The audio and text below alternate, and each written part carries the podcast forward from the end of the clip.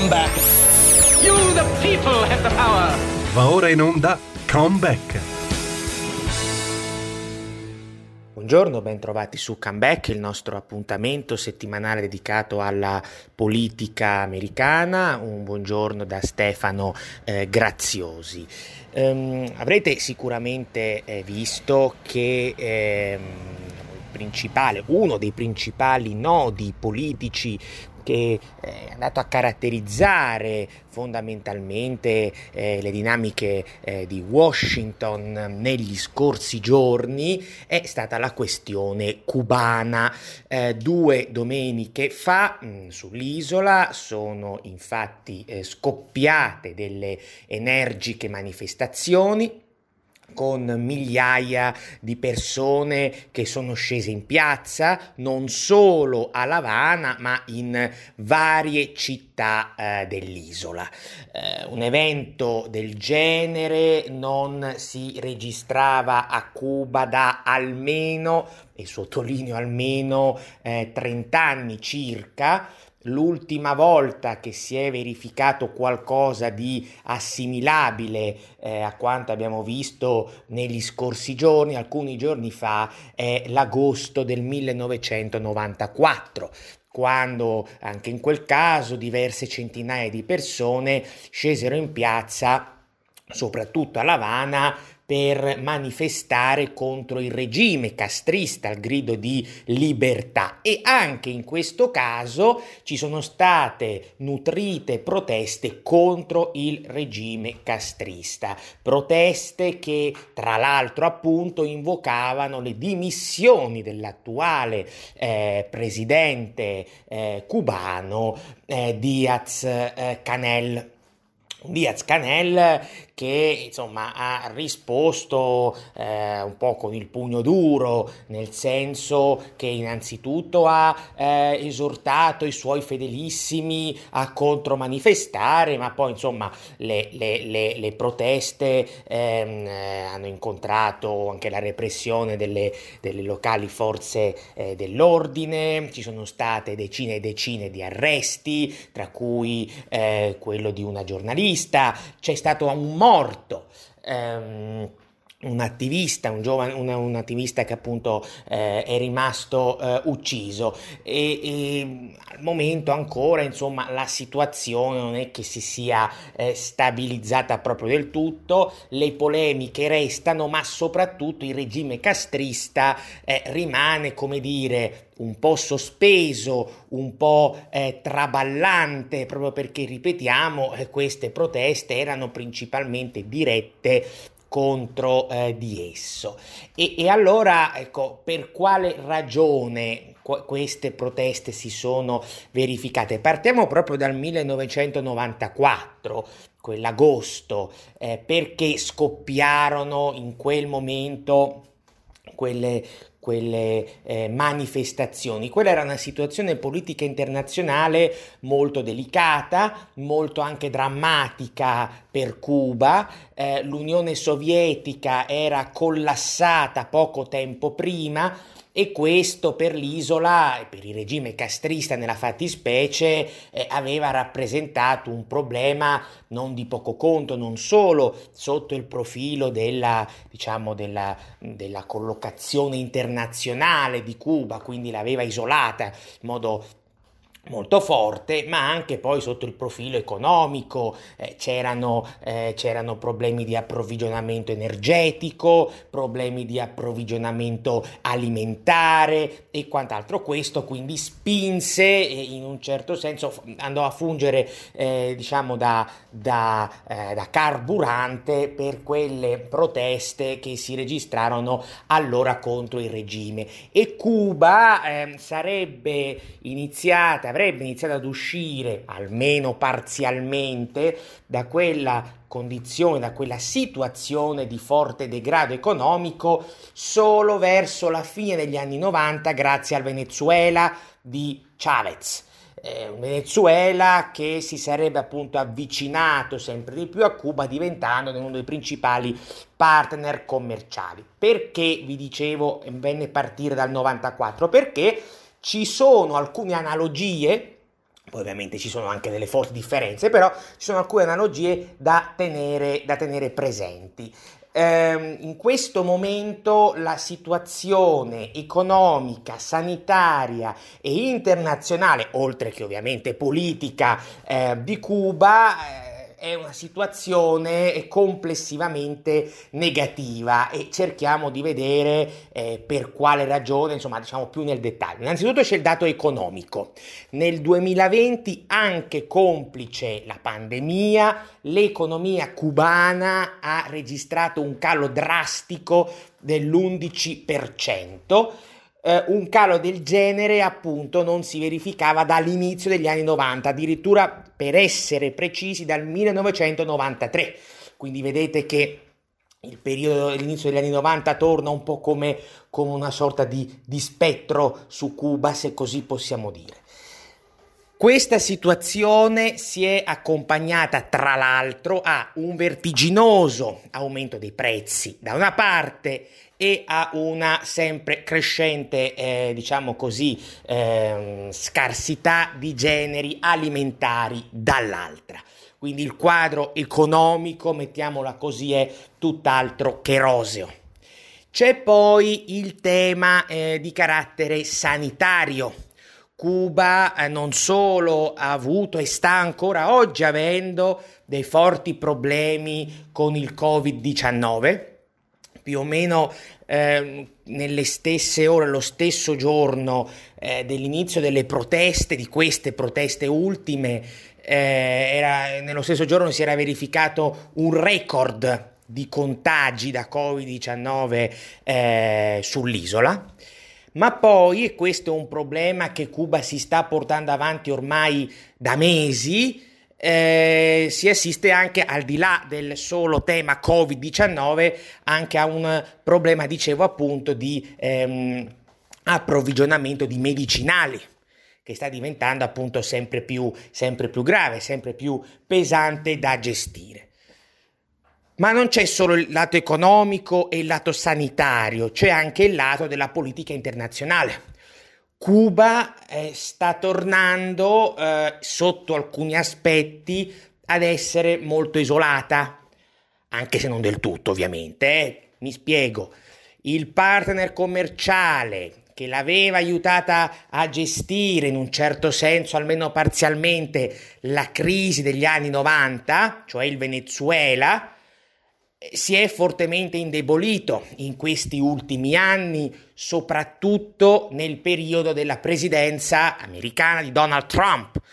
Eh, e in questo senso il Venezuela è indebolito sia dal punto di vista politico che dal punto di vista economico, e beh, insomma, questo stato diciamo, di, di, di, fiacchezza ha avuto poi delle ripercussioni, per quanto indirette, sulla stessa Cuba che ne sta pesantemente risentendo. Inoltre ricordiamoci anche che l'amministrazione Trump nei suoi quattro anni ha scelto la linea dura su Cuba, nella fattispecie la linea dura, per essere precisi, contro il regime castrista e quindi ha imposto delle sanzioni abbastanza, diciamo così, appunto, abbastanza dure, abbastanza notevoli. Poi il tema delle ripercussioni nella politica interna statunitense lo affrontiamo, lo affrontiamo a breve, che è molto, è molto interessante, poi tra l'altro il focus proprio di questa trasmissione, però prima credo che sia utile fare un quadro specifico, specifico su Cuba. Ehm, tra l'altro Trump è stato fortemente criticato per questa sua politica, soprattutto dalla sinistra, vedremo, del Partito eh, Democratico, però va detto che sostanzialmente eh, non è che Cuba, dopo la distensione avviata da Barack Obama, eh, avesse mostrato grosse, diciamo, Cuba intendo sempre il regime castrista, avesse mostrato, eh, come dire, una eh, certa evoluzione, tra virgolette, verso, eh, come dire, verso mm, principi di carattere liberale, assolutamente no. Cito un recente report di quest'anno di Human Rights Watch che ci dice come a Cuba molti problemi strutturali continuano ad esistere, problemi che poi appunto fanno capo alla sfera eminentemente politica, le detenzioni arbitrarie, eh, l'imprigionamento degli avversari politici, la libertà di espressione che fondamentalmente non esiste, ma attenzione, non c'è solo un tema di diritti civili, eh? c'è anche un tema di diritti sociali c'è anche un tema di diritti sociali perché lo stesso rapporto di Human Rights Watch mette chiaramente in evidenza che a Cuba i sindacati non sono liberi e sono sottoposti rigidamente al controllo dello Stato.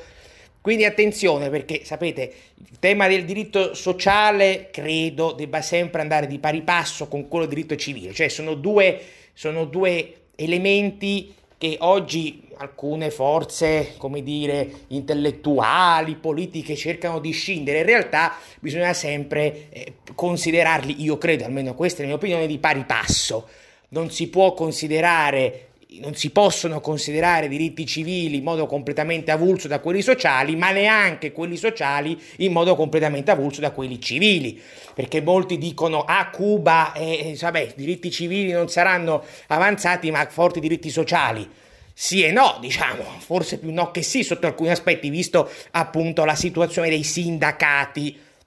dei lavoratori sull'isola. Quindi questi sono problemi forti problemi legati ad un regime che è un regime eh, che rivendica sostanzialmente di essere comunista, perché di fatto eh, eh, governa il Partito Comunista di Cuba, quindi un regime autoritario che ha una sua determinata ideologia di eh, riferimento e per quanto dal 2004 al 2014, lo vedremo a breve, nel 2016 ci sia stato un tentativo di distensione con Obama da parte degli Stati Uniti, non è che le cose siano sotto questo aspetto cambiate, cambiate così tanto come forse, come probabilmente Barack Obama aveva eh, auspicato. C'è anche stata un'assenza di riforme interne eh, che ha, come dire, contribuito in un certo senso a creare quel malessere, quel malcontento, quel disagio che poi è alla base di queste ultime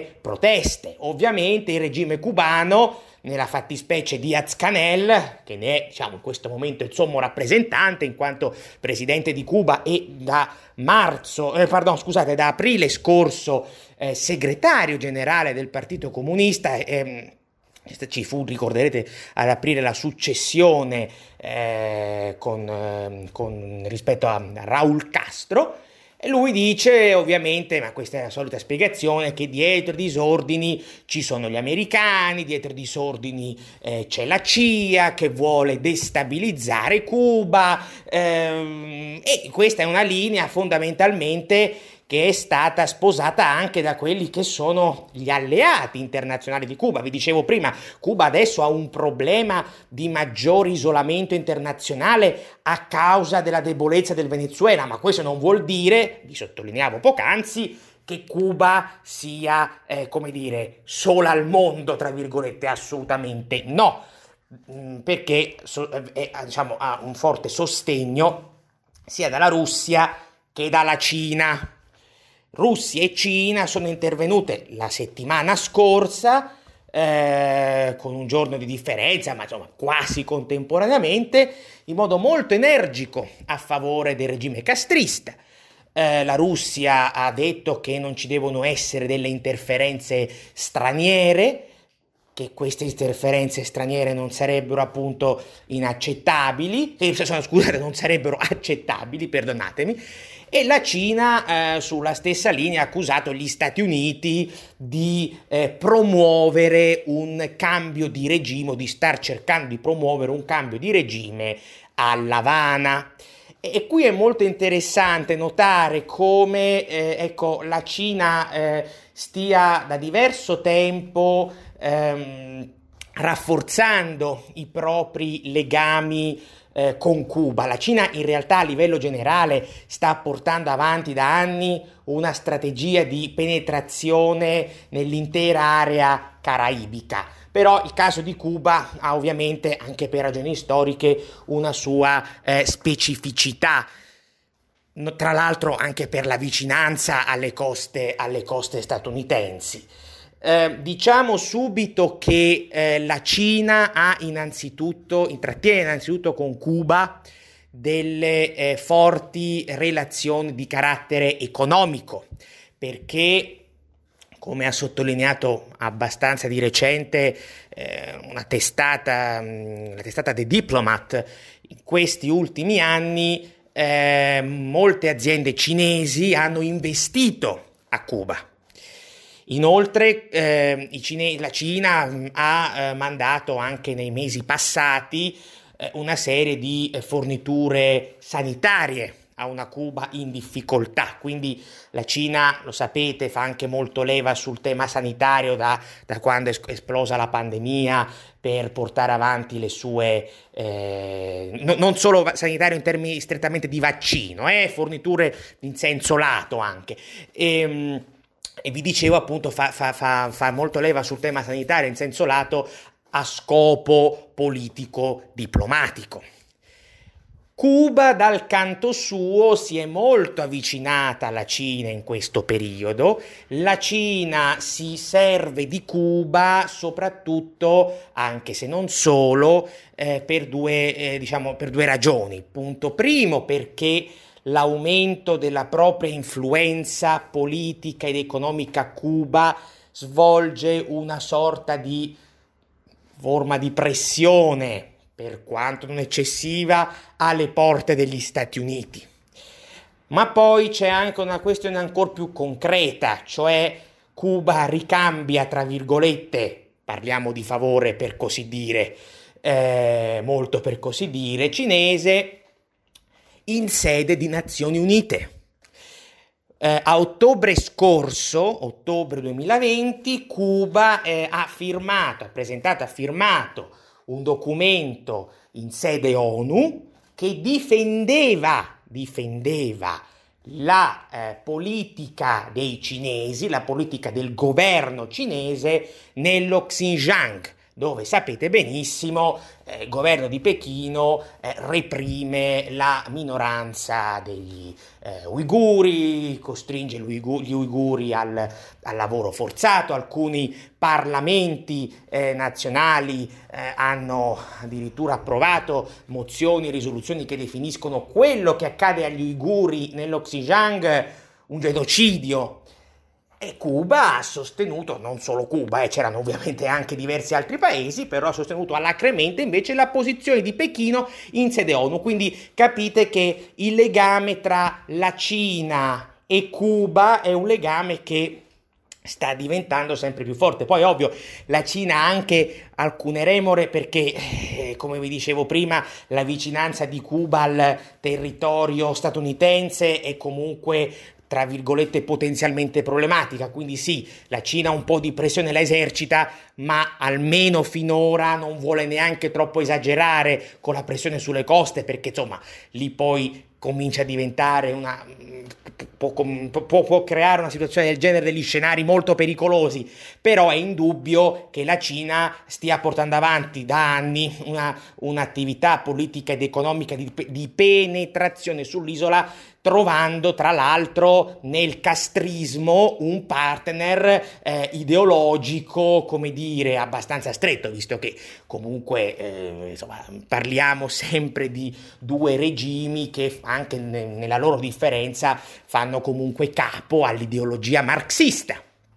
Questo è un dato non indifferente da, da sottolineare. Quindi, diciamo, questa è la situazione generale di Cuba, sia dal punto di vista interno, abbiamo visto, politico, economico, sia dal punto di vista esterno, quindi delle relazioni internazionali e poi anche di quello che è il commercio internazionale. Abbiamo cercato di vedere in questa prima parte come alla base della crisi di Cuba ci siano forti nodi, forti problemi politici in primis, che poi si portano dietro anche problemi di carattere economico, sanitario, eccetera, e che quindi diciamo forse derubricare il tutto come sovente si fa a influenze esterne, insomma, lascia un po' il tempo che trova o comunque una spiegazione in se stessa un po' troppo semplicistica, dare sempre la colpa agli altri, forse anche il regime castrista, diciamo così, degli errori li ha commessi, anzi non forse, li ha commessi indubbiamente e forse sta continuando a compierli, a commetterli e quindi questo è un grosso problema che chiama poi ovviamente in causa il rapporto con gli Stati Uniti o una eh, questione, sappiamo benissimo, eh, atavica che sta riaffiorando e che insomma nella seconda parte della, eh, di questa insomma, trasmissione cercheremo di analizzare più eh, nel dettaglio. Farei qualche minuto di pausa, grazie. Buongiorno, ben trovati su Comeback, il nostro appuntamento settimanale dedicato alla politica americana. Un buongiorno da Stefano Graziosi. Oggi ci stiamo occupa- occupando della complicatissima questione cubana. Nella prima parte della trasmissione ho cercato di offrire una panoramica ma anche un'analisi eh, dei problemi che caratterizzano Cuba e nella fattispecie il regime castrista, quindi sono problemi problemi che appunto abbiamo cercato di sviscerare eh, sotto vari aspetti, quello economico, quello sanitario, quello internazionale, ma soprattutto quello politico, perché come eh, vi eh, dicevo, citando soprattutto un recente rapporto di Human Rights Watch, grosso problema ancora oggi, veramente diciamo così, alla radice eh, dei mali della, dell'isola e anche da eh, ascriversi, anzi soprattutto da ascriversi al regime castrista, un regime che eh, non si è diciamo internamente riformato, non ha, non ha imboccato una, una via eh, diciamo così tra, più, più, più liberale e che al contrario continua ad essere un regime fondamentalmente eh, autoritario ed è un problema, vi eh, facevo notare sempre nella prima parte della trasmissione, che non va a riguardare solo e soltanto la sfera dei diritti civili, eh, ma anche quella dei diritti sociali. Ho fatto appunto l'esempio abbastanza eclatante dei sindacati, ecco, sindacati dei lavoratori che a Cuba sono, eh, riporta sempre Human Rights Watch, sottoposti rigidamente al controllo controllo eh, statale. E quindi diciamo che fondamentalmente eh, alla base eh, di que- delle, delle, delle, proteste che si sono sviluppate eh, alcuni giorni fa, ecco, diciamo che eh, non a caso sono proteste molto critiche nei confronti del regime, hanno cause complesse che non possono essere semplicisticamente eh, derubricate come il regime o la Cina hanno fatto a mere interferenze interferenze esterne, una situazione molto più complicata e che affonda eh, quantomeno prevalentemente le proprie radici proprio nella politica interna eh, cubana. Ma adesso, in questa seconda parte della trasmissione, eh, cerchiamo di capire il rapporto con gli Stati Uniti, il rapporto gli, tra Cuba e gli Stati Uniti, insomma, lo sapete tutti meglio di me, è un rapporto... Ehm, molto complesso da, da, da, decenni, tra l'altro sotto il profilo americano, dal lato americano, se si guarda la cosa eh, da, da, diciamo così, da Washington, la questione cubana sì è formalmente una questione di politica estera, ma ha sempre assunto una eh, quasi connotazione tra virgolette di politica interna proprio per le ripercussioni che la politica su Cuba ha in uno stato fondamentale eh, nell'Unione, dell'Unione, come appunto sapete è la Florida, stato ricco di eh, esuli, figli di esuli, comunque ricco di eh, cittadini eh, di forte orientamento anticastrista. Quindi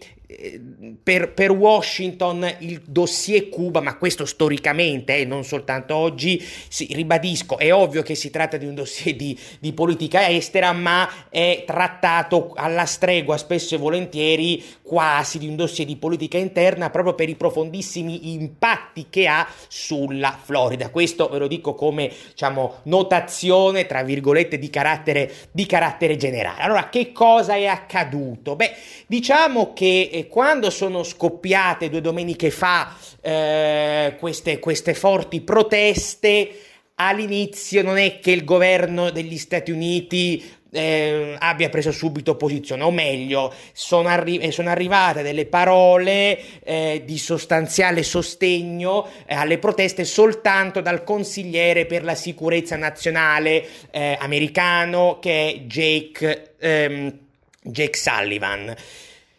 Poi però per diverse ore diciamo, il resto dell'apparato, nella fattispecie la Casa Bianca, Biden, hanno taciuto, ha taciuto e questo ha creato dei malumori in quelle ore, soprattutto da parte del partito repubblicano che insomma ha iniziato a premere la Casa Bianca perché dicesse, perché dicesse qualcosa. Alla fine eh, lunedì Biden è intervenuto con un comunicato, un comunicato abbastanza stringato in cui dava sostegno eh, a livello generale appunto a queste, a queste proteste. Ehm, però ecco, non è che questo comunicato abbia convinto più di tanto, soprattutto, soprattutto i repubblicani, ma anche dentro il Partito Democratico, insomma, qualcuno ha un po' storto il naso. Innanzitutto perché sì, in questo comunicato Biden ha sostenuto le proteste, eh, però insomma nell'arco di, di, di, poche, di, poche, righe. E poi perché all'interno di questo comunicato lui si è parlato di regime autoritario ma non ha specificato la natura ideologica di questo regime che insomma è un regime comunista e quindi i repubblicani, soprattutto quelli legati alla Florida o di origini cubane, sono andati all'attacco. Chi è stato iperattivo in questi giorni e lo è ancora è per esempio il senatore eh, appunto della Florida di origini cubane, repubblicano Marco Rubio, che ha criticato duramente Biden sotto, sotto questo punto di vista, lo ha accusato di essere eccessivamente timido. Il problema è questo però, e col Cuba, adesso poi vedremo cosa accadrà anche prossimi, nei prossimi giorni, nelle prossime settimane, con Cuba Biden rischia di avere dei seri problemi, seri problemi che eh, potrebbero richiamare alla memoria, anche solo parzialmente, fatte le dovute distinzioni, quello che abbiamo visto per esempio a maggio scorso con la crisi di Gaza. Ricorderete che eh, quando scoppiò la crisi di Gaza, eh, il Partito Democratico americano si è spaccato in due. Ne abbiamo parlato diffusamente in questa trasmissione all'epoca. Da una parte l'area di centro-centrodestra del Partito Democratico che sosteneva eh, alacremente Israele e dall'altra la sinistra che invece tendenzialmente sosteneva il fronte palestinese. Ora, fatte, ribadisco, le dovute distinzioni, Biden rischia una scissione, una, diciamo, una, scissione una, una spaccatura del genere anche su questo caso. Ed è un caso piuttosto spinoso questo, perché poi chiama anche in causa, se vogliamo, l'attività politica pregressa del medesimo Biden. Um, come vi dicevo, vi accennavo nella prima parte della trasmissione,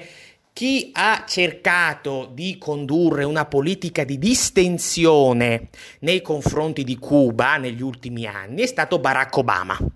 Obama al suo secondo mandato, nella fattispecie del secondo mandato, perché eh, anche per ragioni di carattere eh, elettorale, ha, eh, cioè per non alienarsi o cercare di non alienarsi il voto della Florida,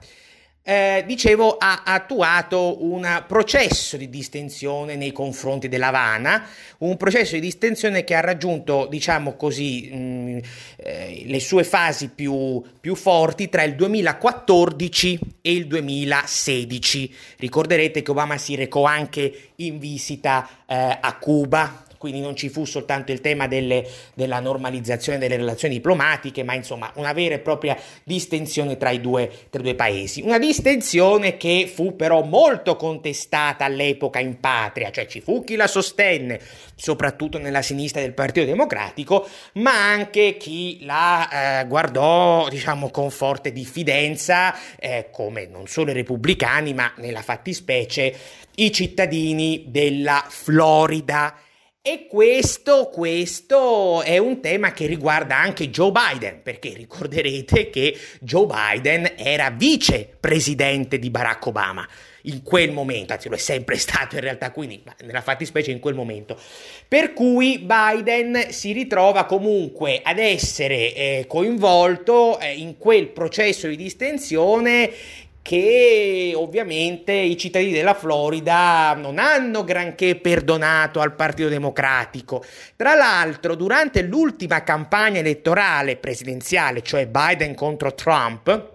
Biden ha sostenuto di voler riprendere la politica obamiana sulla Florida dopo gli anni di Trump. Trump, vi dicevo, ha interrotto quel processo di distensione, non solo ha eh, combinato delle dure sanzioni economiche a Cuba, ma ha reinserito Cuba a gennaio scorso, pochi giorni prima di uscire, di andare via dalla Casa Bianca, l'ha reinserita negli stati sponsor del terrorismo, nella lista degli stati sponsor del terrorismo. Quindi Biden, durante l'ultima campagna elettorale, eh, si disse molto critico della linea dura di Trump e disse che avrebbe appunto invece rispolverato la linea di eh, Obama. Eh, questo sia per una ragione storica, ripeto, perché lui comunque in quanto vicepresidente di Obama è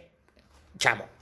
responsabile o corresponsabile di quella distensione, ma anche perché in campagna elettorale, ricorderete, aveva bisogno, disperato bisogno Biden, del voto della sinistra del Partito Democratico che voleva e che vuole ancora oggi una distensione con Cuba. Quindi questo è il primo nodo che Biden oggi viene a trovarsi, a dover affrontare, cioè Adesso, davanti a queste proteste, che cosa farà Biden? Davanti a questa situazione? Terrà fede alle promesse della campagna elettorale e alla sua storia da vicepresidente, quindi comunque porterà avanti una linea di distensione, di dialogo verso il regime castrista? Oppure sceglierà la linea dura a favore dei manifestanti e contro il regime castrista, è un dilemma grosso per lui perché ovviamente ha un partito spaccato. Se sceglie la via della distensione, avrà il plauso della sinistra e invece si eh, insomma, finirà sotto il fuoco politico non solo dei repubblicani, ma anche di alcuni democratici più di centro, tipo il senatore Bob Menendez, che eh, credo sia tra l'altro proprio di origini cubane. Lui non vorrei dire una sciocchezza, ma credo che Menendez sia di origini cubane. Comunque, indipendentemente da questo fatto, eh, Menendez è un fortissimo democratico, ribadisco, è un fortissimo critico del regime castrista e Menendez è anche un senatore potente perché è il presidente della commissione esteri al Senato. Quindi capite bene che insomma, il Partito Democratico è abbastanza spaccato. Se invece Biden dovesse scegliere la linea dura, ma veramente dura, cioè tenere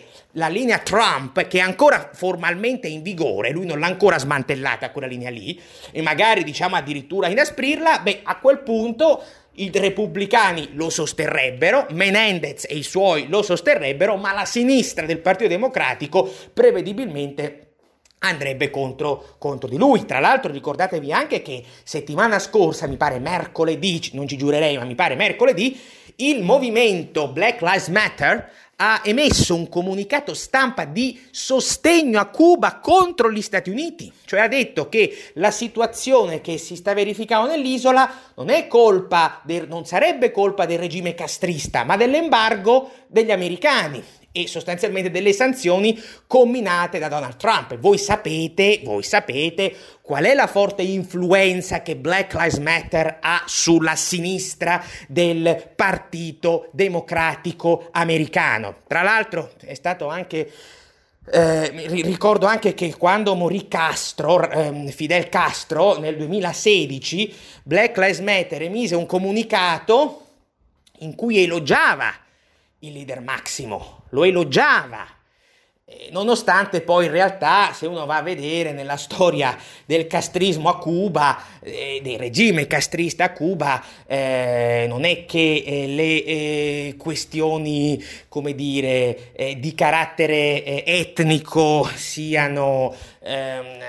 abbiano rappresentato un grande livello di, di avanzamento, eh? assolutamente no, c'è un interessante eh, saggio uscito a settembre scorso su Foreign Policy che eh, mostra in modo molto chiaro come nonostante Castro avesse detto all'inizio degli anni 60, pochi anni dopo quindi aver preso il potere, eh, che a Cuba il razzismo non esistesse più, le cose non erano esattamente, non stavano esattamente così. Oppure pensate alla persecuzione degli omosessuali tra gli anni 60 e 70, sempre sotto il regime castrista, quindi c'è anche un po' di paradosso, no? Black Lives Matter, un movimento i cui cofondatori, o almeno alcuni dei quali si definiscono marxisti, che poi sono spalleggiati dal grande capitalismo tipo Apple, eccetera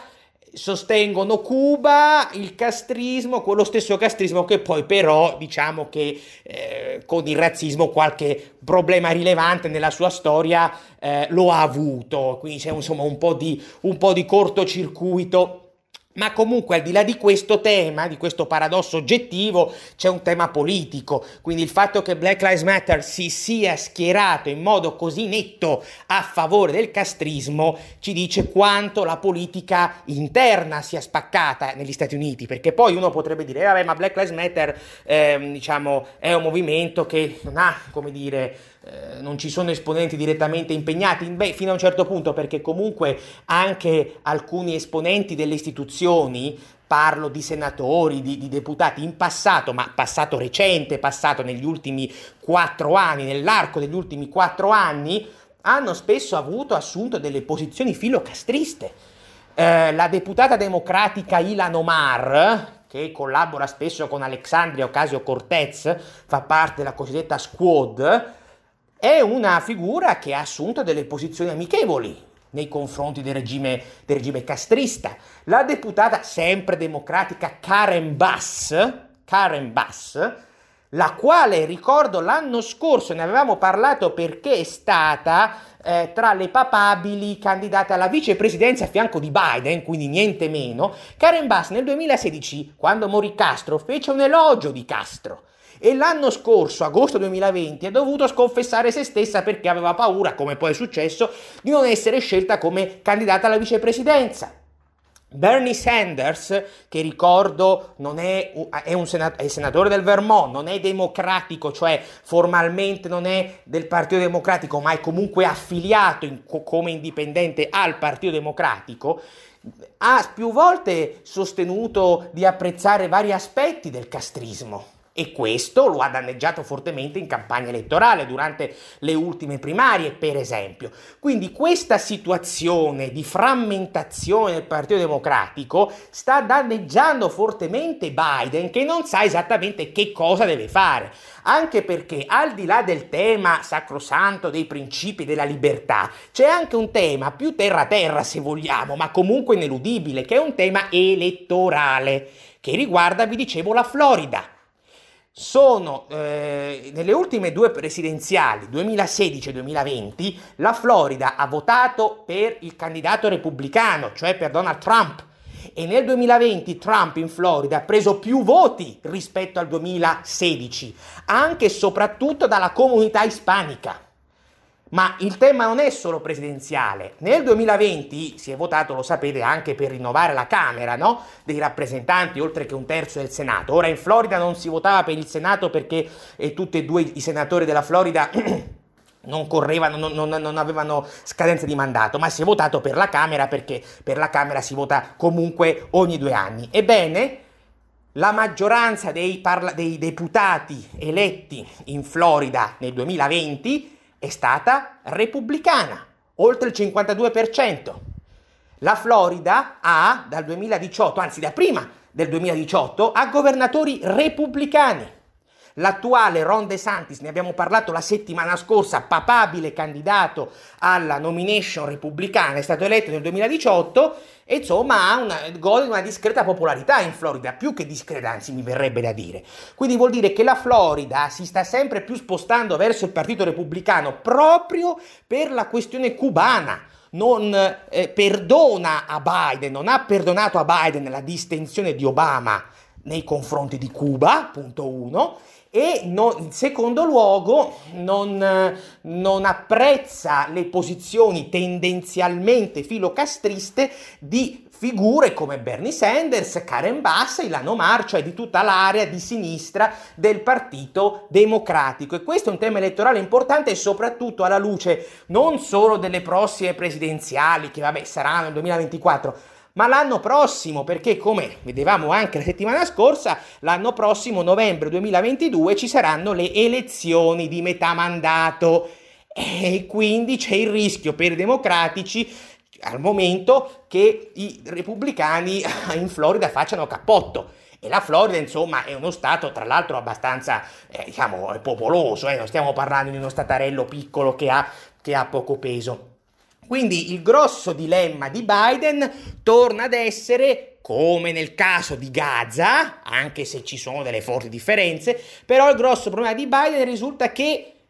ha un partito spaccato. E questo partito spaccato ha delle ripercussioni poi non solo sulla sua politica interna, ma anche sulla sua politica estera, laddove, questo va detto, la stragrande maggioranza dei repubblicani sul tema Cuba è stata compatta nel sostenere in modo ferreo i diritti dei manifestanti contro il regime castrista. Sono intervenuti su questa questione diversi esponenti del Partito Repubblicano, eh, senatori come Marco Rubio Ted Cruz, il governatore ovviamente della Florida Ron DeSantis, è intervenuta l'ex ambasciatrice all'ONU Nikki Haley, eh, eh, Mike Pompeo, ex segretario di Stato. Poi eh, eh, sarà un tema, probabilmente questo è troppo presto per dirlo, ma prevedibilmente sarà un tema che entrerà anche nella campagna elettorale presidenziale 2020 2024, come già entrò in quella del 2016. Quindi sono elementi molto importanti da tenere presenti, ma ci dicono poi, al di là del caso specifico di Cuba, quelle che sono le difficoltà strutturali e insormontabili che Biden si sta trovando ad, ad affrontare. Vedremo quello che deciderà di fare nei prossimi giorni, nelle prossime settimane, nei prossimi mesi il presidente americano se sceglierà la linea dura o sceglierà la linea morbida, il grosso rischio è che scelga o la linea morbida oppure una sorta di eh, compromesso a metà strada con il rischio poi di restare un po' in mezzo al guado, come è successo in buona sostanza a maggio scorso con la questione medio orientale. Il problema strutturale del, del, Partito Democratico è questa spaccatura molto forte che poi impedisce spesso e volentieri eh, di avere una politica estera chiara, decisa e coerente, mandando poi in cortocircuito spesso eh, le stesse promesse elettorali di Biden, perché Biden, ricordiamoci, ha fatto una campagna elettorale sui temi di politica estera, sostenendo la necessità dell'alleanza delle democrazie contro i regimi autoritari. Ricorderete, criticava Trump eh, per farsela con i, lo accusava di farsela con i dittatori, con Kim Jong-un, eccetera. E, su Cuba, su Cuba eh, abbiamo una prova, la prova del 9. Cuba è un regime autoritario, lui stesso Biden non ha potuto non, non ammetterlo nel suo comunicato, come ha affermato il senatore Rubio, forse avrebbe dovuto anche aggiungere la sua matrice ideologica, cioè il comunismo. E qui eh, c'è anche un tema di credibilità, perché fondamentalmente Biden, se su Cuba manterrà la linea morbida o comunque una linea ambigua, eh, sconfesserà quegli stessi principi di politica estera che lui stesso, ricorderete, appunto aveva, aveva avanzato e eh, promesso in campagna elettorale, perché certo Cuba, il regime cubano è tutto fuorché una democrazia liberale. Vedremo quello che succederà. Io per oggi vi saluto e vi do appuntamento alla prossima settimana. Una buona giornata da Stefano Graziosi.